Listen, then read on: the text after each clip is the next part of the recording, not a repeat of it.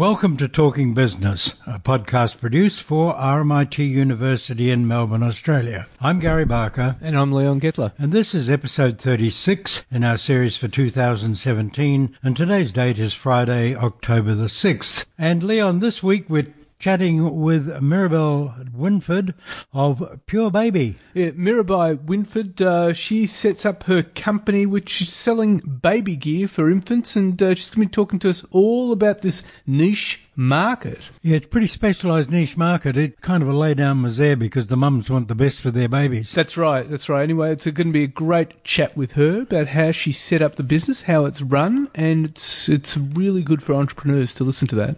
And then after that, we call upon the wisdom of uh, AMP Chief Economist Shane Oliver, uh, who has a look at how stands the wind for the Australian economy. That's right, and uh, how the market will be travelling this quarter. Okay, so let's hear about Pure Baby. Mirabai Winford, tell us about Pure Baby.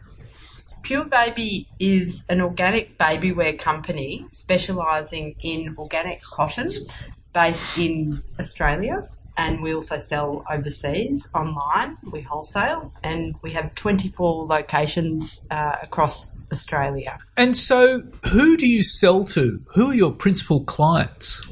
Our client is a mother between the ages of 26 and 35. Uh, they are searching for the very best for their baby. They've waited a long time uh, to have a baby, and they are looking for something really beautiful to put on their baby. And so, I mean, but who do you sell to in terms of stores? So, in terms of stores, we wholesale our product uh, throughout Australia in uh, boutiques and also in department stores like David Jones and Baby Bunting. Uh, we also uh, sell our product through our own retail stores as well as uh, online. So we have quite a thriving online business. Now, you, you have a concession with David Jones, don't you? That's right. So we have nine concession locations uh, throughout Australia. We also have a uh, online concession business within David Jones concession business means you provide the sales staff, doesn't it?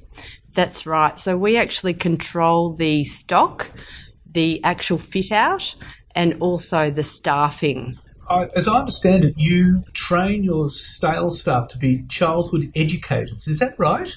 That's right. So we actually have quite a thick training manual, and we actually cover everything from how to swaddle a baby, uh, when the baby begins to crawl, what they might need to wear, um, and also everything to do with how um, what you need to prepare for the imminent arrival of your baby. So we actually run uh, what we call nesting workshops within some of our larger flagship stores at Chadstone and Doncaster and Chatswood Shopping Centre in New South Wales. No wonder, no wonder it's uh, good having a concession with an outfit like David Jones. You'd want to be in charge of sales there. That's right. So we we really like our product to be sold uh, within an environment that uh, really encapsulates the essence of the brand. So we like to have all of our fixtures and our product um, mix looking fabulous. Now, retail is in a state of there's a number of retailers have gone out of business, they've gone into receivership, and they're bracing themselves here for the impact of Amazon. Now, how do you see that?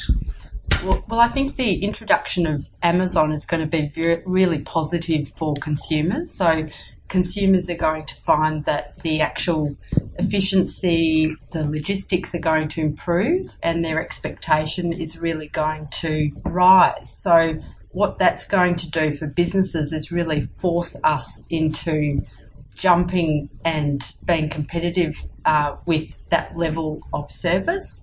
So, I think um, whilst it's going to be very positive for customers to be able to access product a little bit more efficiently, businesses here in Australia are going to be forced to be competitive and to match that level of um, of service. Do you have an export business? We have actually sold to Amazon in the US, so a very small array of products. So I think it's going to be incredibly important uh, for businesses in Australia to have a really unique point of difference in the marketplace. So Amazon might compete very heavily with more generic product.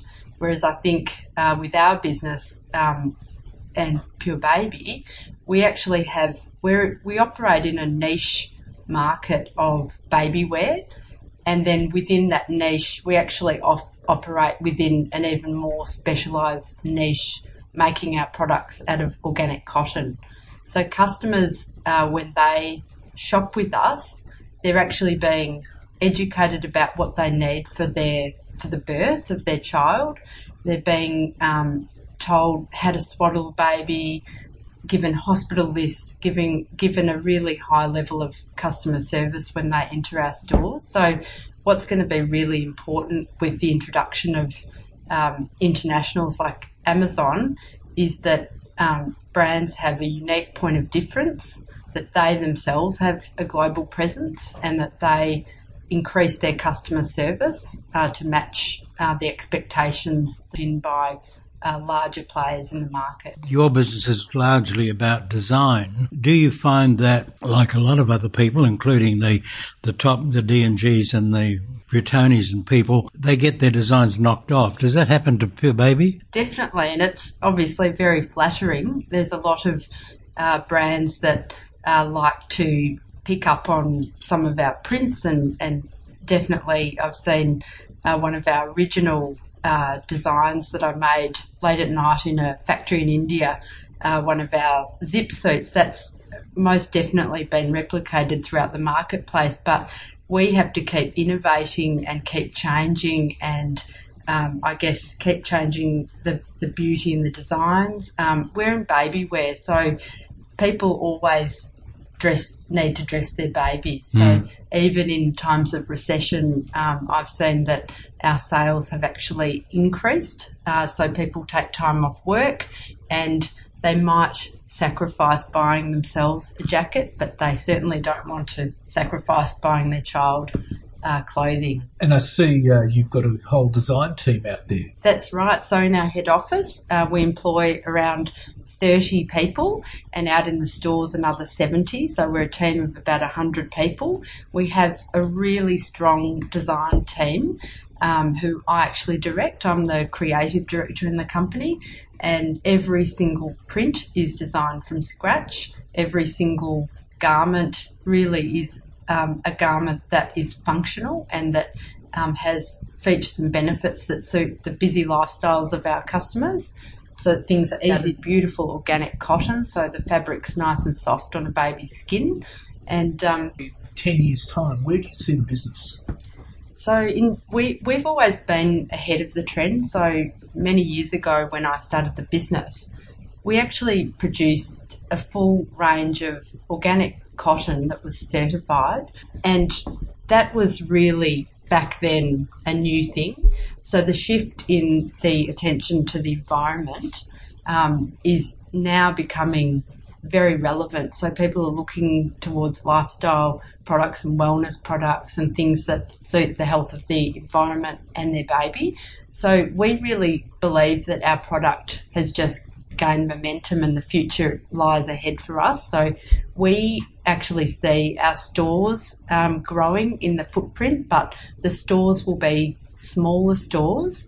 They won't be large scale um, stores in shopping centres. They'll be smaller hubs, if you like, uh, where our customer can engage uh, with the brand and also experience it. But many of the sales will be uh, channeled to online. So there'll be sort of a seamless integration between these experience centres um, to sales that are channeled to our online. So the experience centres, as you call them, will be more like shop fronts for an online. That's right. Purchase. So they're, they're really they stores in the future will behave as showrooms.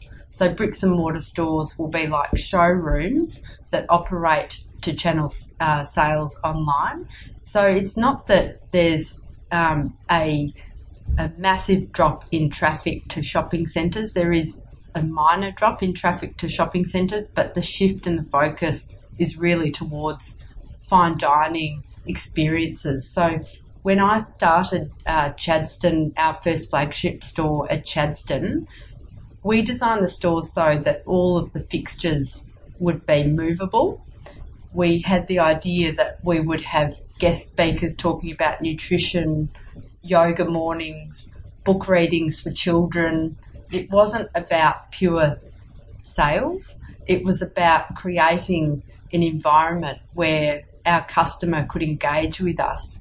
So very early on when I started first started the business, I used to have a lot of customers that would come in and just chat to me and they were escaping being at home with the baby all day and they didn't necessarily want to buy anything but they wanted to have an experience. So they wanted to come in and listen to a guest speaker about nutrition or learn what they needed to take in uh, to hospital with them. They really wanted information. So none of our trainings that we've done have ever been about pure sales. They've been about educating, helping, helping, nurturing, and inspiring our customers with the product. Sounds like a, it'll be a very exciting time ahead for retail.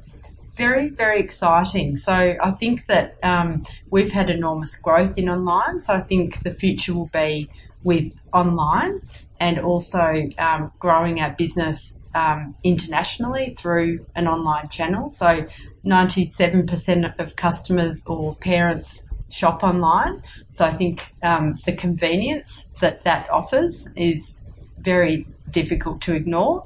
So I think that just having a, a, really seamless integration between what we do in bricks and mortar stores and also what we do online, being able to, you know, ship from store, click and collect, all of these things. We've recently invested quite heavily in the back end of our website, um, and that will only make it easier for our customer to access products. Mirabai Winford, thank you very much for your time. Been a pleasure. Thank you. It's an interesting business, isn't it, Leon? It's very specific and it depends a lot on quality. I think it does too, but uh, she's obviously got her market mapped out. It's growing. So now, Shane Oliver. Shane Oliver, we had a very ordinary last quarter with the share market. What do you see happening for this quarter coming up? Well, hopefully the Aussie share market will break out of the very narrow range it's been in now for more than three months in the very short term, the very, very short term, there's still risks around North Korea, which could cause a bit of gyration. And of course, a risk with the US share market having risen so high that it might have a decent pullback at last, which would drag our share market down. But against a backdrop of pretty good global growth, rising profits globally, and of course in Australia, um, and still very easy monetary policy around the world, the broad trend in the share market should resume to the upside. So my feeling is that we'll end the year quite a bit higher than we are at the moment, closer to the 6,000 level, although I doubt we'll break through it. Probably, I mean, my target is sort of up around 58.50 or thereabouts by year end. So a bit of uncertainty in the short term. This range bound trading might continue for a while yet, but I do think we'll head higher by year end. Well, the US share market's been going great guns. I mean, they, they broke, they set records last week, didn't they?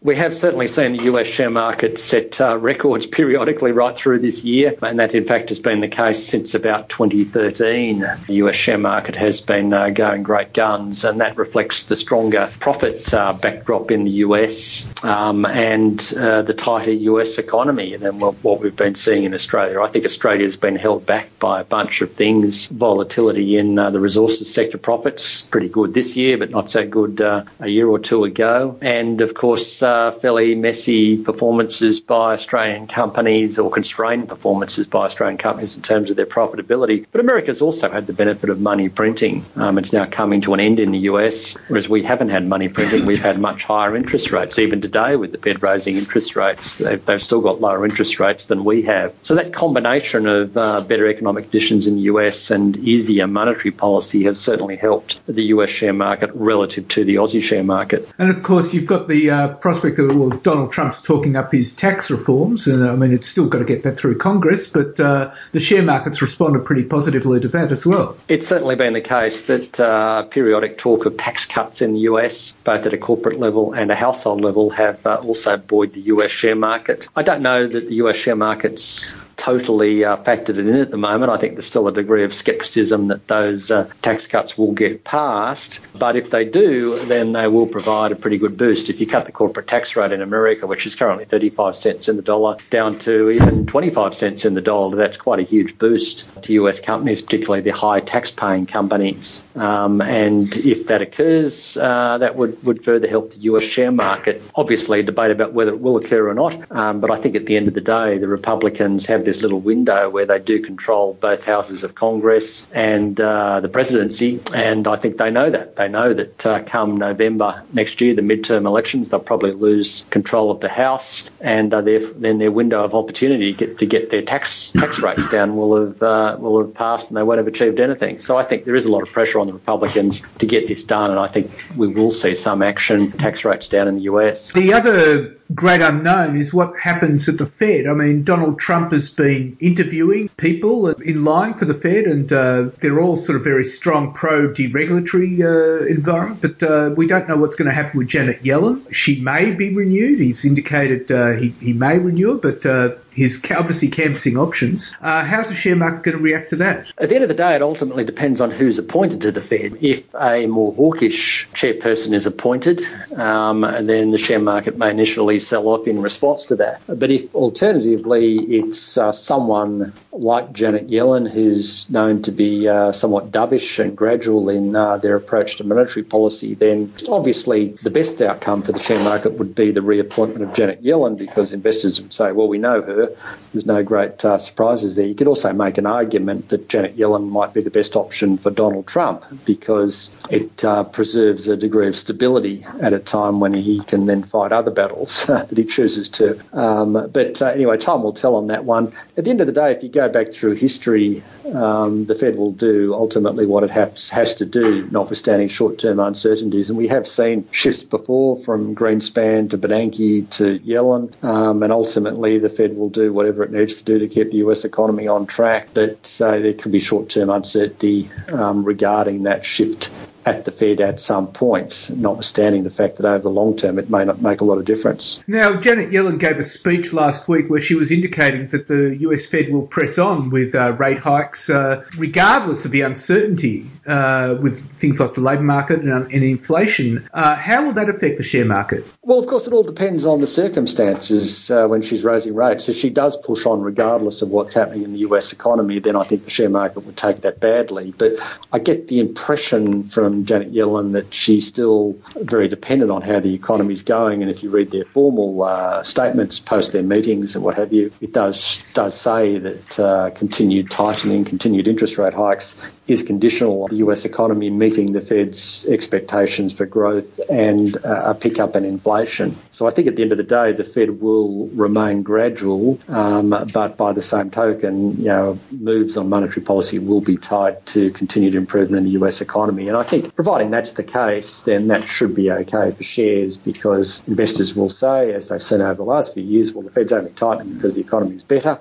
um, and that means higher profits. So what's been taken away on the one hand, you know, easy money has been gradually reduced, um, is being replaced by stronger profits on the other hand, and that sort of is an, is an okay environment for the share market. I think what Janet Yellen was trying to say was that uh, she has to be balanced, that uh, there was a case to be gradual in raising interest rates in the US. By the same token, they don't want to be too gradual um, and find themselves uh, behind the curve, so to speak, and uh, you know ending up with an inflation problem. Gradual tightening, um, and at the moment they can still afford to be gradual. And of course, uh, US interest rates are very low anyway. So I mean, if, if there's a gradual increase, uh, it's it's coming off a very low base. It is true that America is coming off a very low base. In fact, there's a lot of talk about rising interest rates around the world, Canada, the UK, talking about it, um, US. All of these countries are coming from much lower levels of interest rates than seen in Australia. So, you know, yes, they're raising rates, doesn't mean we necessarily have to follow them, but they are coming from a low base. Don't forget, America's been raising interest rates now for, for almost two years, and all they've managed to do is just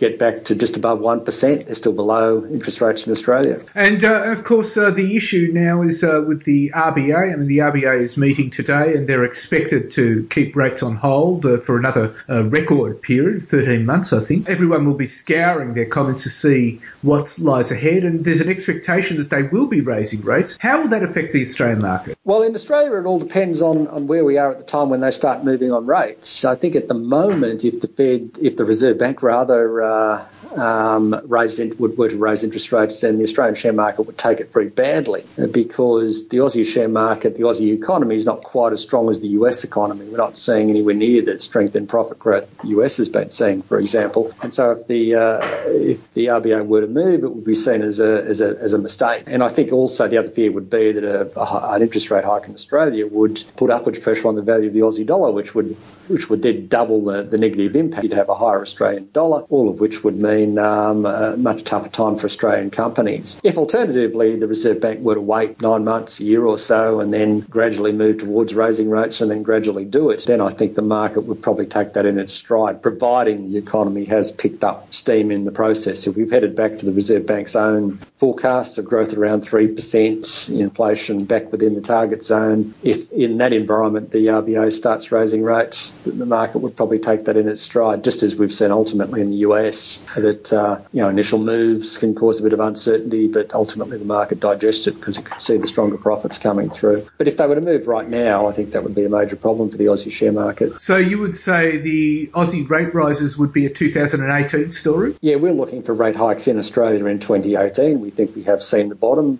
most probably, and uh, the next move will be up, but probably not until sometime in the second half of 2018. If it does get brought forward, it will only be because of stronger economic uh, data, stronger figures on retail sales, consumer spending, uh, jobs, and so on. But our, our base case is that, that conditions won't be strong enough to justify a hike until sometime in the second half of next year. Shane Oliver, thank you very much for your time. My pleasure. Thank you. Well, how do you read that, uh, Leon? Well, it's very interesting. You see, the Australian market uh, has been underperforming. It's, uh, it's had some very bad days and uh, where it's fallen, and uh, it's in stark contrast to the US market, which is hitting record highs. Now, a lot of that's uh, because of uh, Donald Trump's promises of tax cuts, but uh, it also might highlight issues in Australia about concerns about interest rates and high debt levels.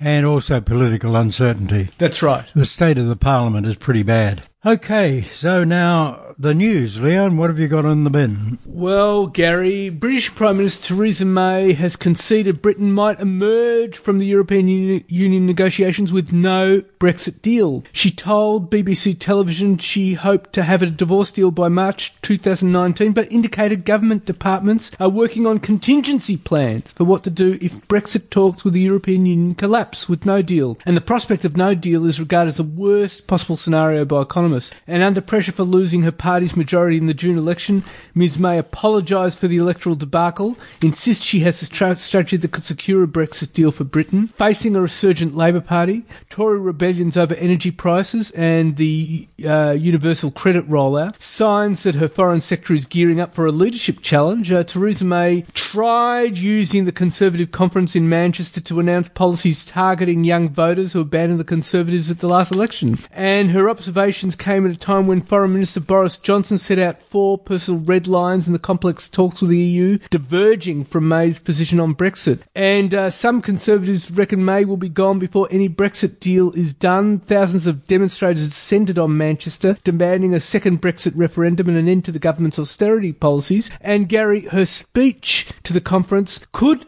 have marked the end of her career. When she gave her speech, a prankster tried giving her a a P 45 form. Now, for those who've never been in England, a P45 form is the form you give to employees when they finish their employment, setting out their tax uh, payments and all of that. Otherwise known as the pink slip.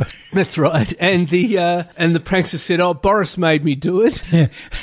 and uh, then she got into a coughing fit, and then the letters on the sign be, signs behind her started falling off, and so it was a disastrous speech. Very bad, and a lot of people, Britain being Britain and they'll make fun of her. And meanwhile, Boris is on his bike. That's right, that's right. And that's not good uh, for signs of the Britain and the uh, EU negotiations. Mark you, the EU's in a bit of strife over Catalonia. And absolutely, absolutely. And the Spanish Prime Minister has indicated that uh, their referendum has no legal weight, and he could, and Spain could move in and take over, which would make it all the worse. Start would, in effect, would be a civil war. That's right. That's and right. would it would harden a lot of Catalan feeling, and it's very dangerous for the whole future of the EU. Come to that, Well, yes, yes, and the, the issue too is that Catalonia is the richest part of Spain. I mean, they pay something like twenty percent of Spain's taxes. yes. So it's a real problem. But I mean, if any if any people have been to Barcelona and uh, that part of Catalonia, you'll know that the Catalans are fiercely independent.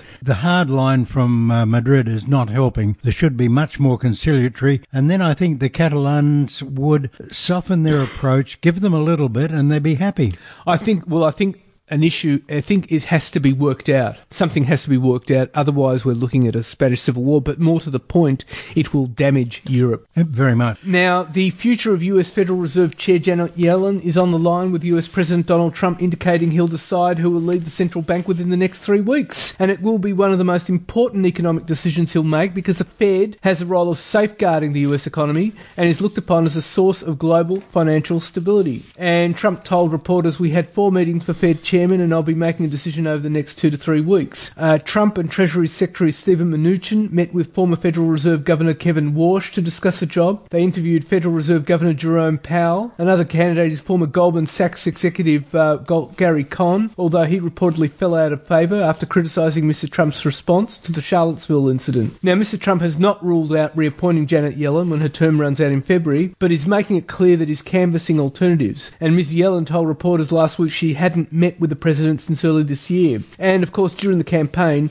Trump criticised Ms. Yellen for doing President Barack Obama's bidding and making the job political by keeping interest rates low. Yep, more Trump confusion. Now, Gary, a cautious Reserve Bank of Australia has kept the cash rate steady at 1.5%. That had been forecast by markets and economists. It means the last time the RBA increased rates was in August 2016 when the then Governor Glenn Stevens cut rates by a quarter of a percentage points. Now, central banks around the world are indicating they will normalise crisis era monetary policy rate, rate settings and start increasing rates. So the market will now be focusing on when the RBA plans to lift rates in Australia. Now, most traders are expecting this will happen in 2018. There was no indication in the RBA's statement the RBA was thinking of doing that sooner, but it noted that borrowing by investors had slowed a little recently. Yeah, and there's a story in the uh, papers this morning say that most mortgagees haven't got a clue. They don't know what's going on. Well, that's a finding by UBS, and uh, UBS's Jonathan Mott said one third of uh, borrowers are financially illiterate. Yep. uh, because they don't they don't know whether they're on interest only loans. Yeah, and that could be nasty if the uh, RBA raises rates. Absolutely. Now, the International Monetary Fund has warned that surging household debt in markets like Australia contains financial risks, including banking crises. The IMF's latest global financial stability report warns that a higher household debt to GDP ratio is typically associated with higher economic growth and lower unemployment, but the effects are reversed in three to five years. And the IMF said, moreover, higher growth in household debt is associated with a greater probability of banking crises. These adverse effects are stronger when household debt is higher. And the IMF noted that the level of household debt to GDP remains high by historical standards, and it said household debt had, in their words, kept growing in other advanced economies such as Australia and Canada. It's a bit of a worry. Now, um, Australian consumer confidence has fallen again, slipping 0.6% in the week ending the 1st of October, highlighting how uncertain people are about the economy. The ANZ Roy Morgan Consumer Confidence Index found that while views about current economic conditions had improved since the low point in May, sentiments towards both current and future conditions remain below their long run averages. And also, growth in Australia's services sector has slowed down, with the Australian Industry Group Australian Performance of Services Index falling 0.9 points to 52.1 in September. Now that marks a seventh consecutive month of expansion, with any score above 50 pointing to growth. But the trend shows a deceleration. All the sub-indexes posted slower growth than recorded in August. Sales were down 0.6 points to 52.9. New orders fell 2.3 points to 51.9. Employment was down 1.1 points to 51.4. And stocks were down 3.1 points to 51.8. And respondents in retail and hospitality re- reported reduced spending by consumers, citing a mix of increased household electricity costs, flat income growth, and relatively poor consumer confidences. And businesses in Western Australia still appear to be suffering tougher conditions than those in the eastern states in September.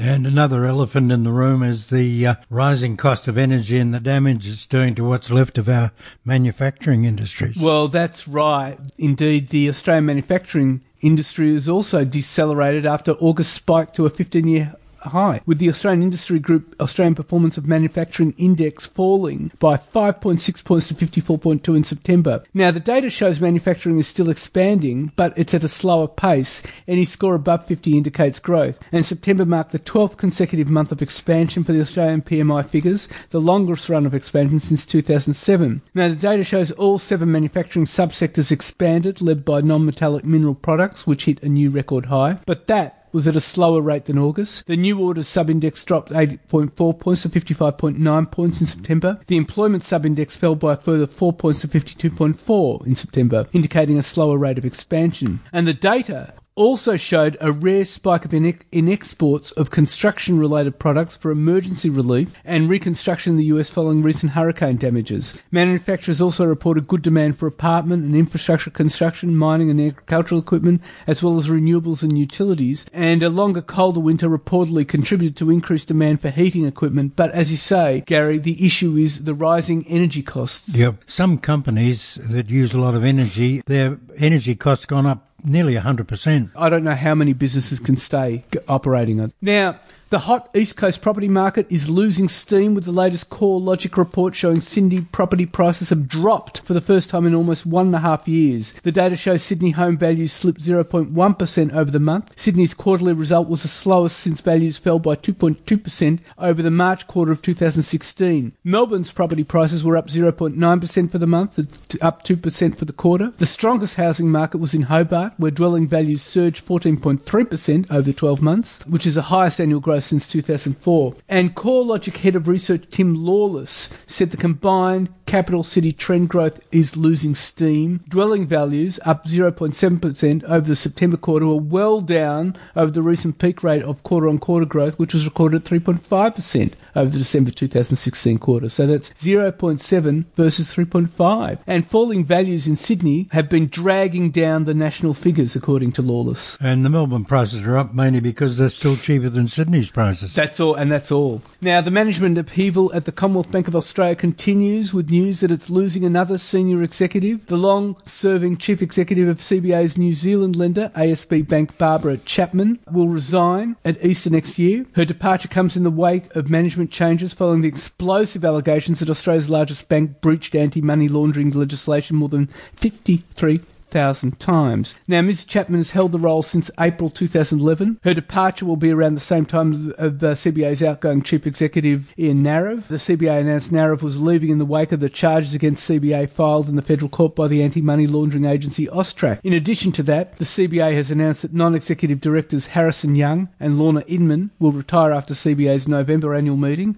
while non-executive director Andrew Mohl, a former CEO of AMP, will step down a year later. So there's lots and lots of upheaval going on at the Commonwealth Bank. Now, QBE shares crashed this week after the company warned that 2017 will likely be, in their words, the costliest year in the history of the global insurance industry and will hit its earnings. QBE said the extreme global cata- catastrophe experience in the wake of Cyclone Debbie, Hurricanes Harvey, Irma, and Maria hitting the Gulf of Mexico and the Caribbean, and earthquakes in Mexico had all resulted in significant claims. And this had impacted on the insurance's businesses. QBE said it increased its claims allowance, pushing it out to 1.75 billion in the final quarter of this year, and that would result in a $600 million hit to its bottom line. And QBE said the recent disaster had forced it to increase a combined operating ratio rise of between 100 and 102%. Uh, put it another way, in simple terms, it means QBE would be paying a dollar two for every dollar of insurance premiums it collects. They're in trouble, but so are we because uh, the inevitability is the premiums will go up. That's right. Now, finally, Gary, QIC, the Queensland Investment Corporation, has expanded its global real estate operations into the United States with a major shopping mall deal.